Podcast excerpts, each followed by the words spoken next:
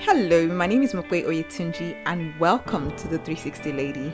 Most of us live a good life. And for those that live such a life, those few moments here and there when something is finally completed is such a satisfying moment. There's that sense of joy. Things completed leave us with such a great feeling.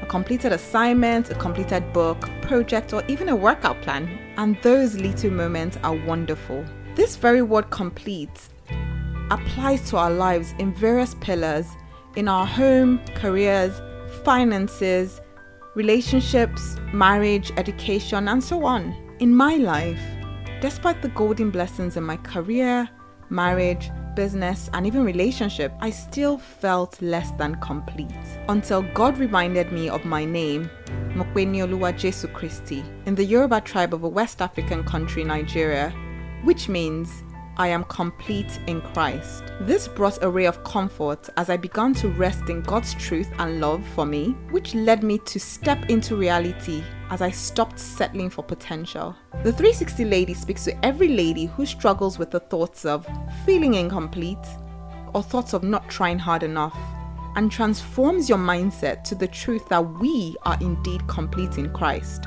On some episodes, I'll be sharing some of my stories and journey with a splash of laughter and wise quotes.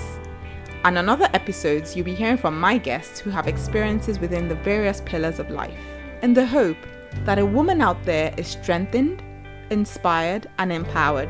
If you haven't clicked that button, please subscribe to the podcast to get the very first updates on new episodes. Kindly like and share the link with your girlfriends, sisters, aunties, mamas, and grandmas. This is your host, Mope Oyetunji.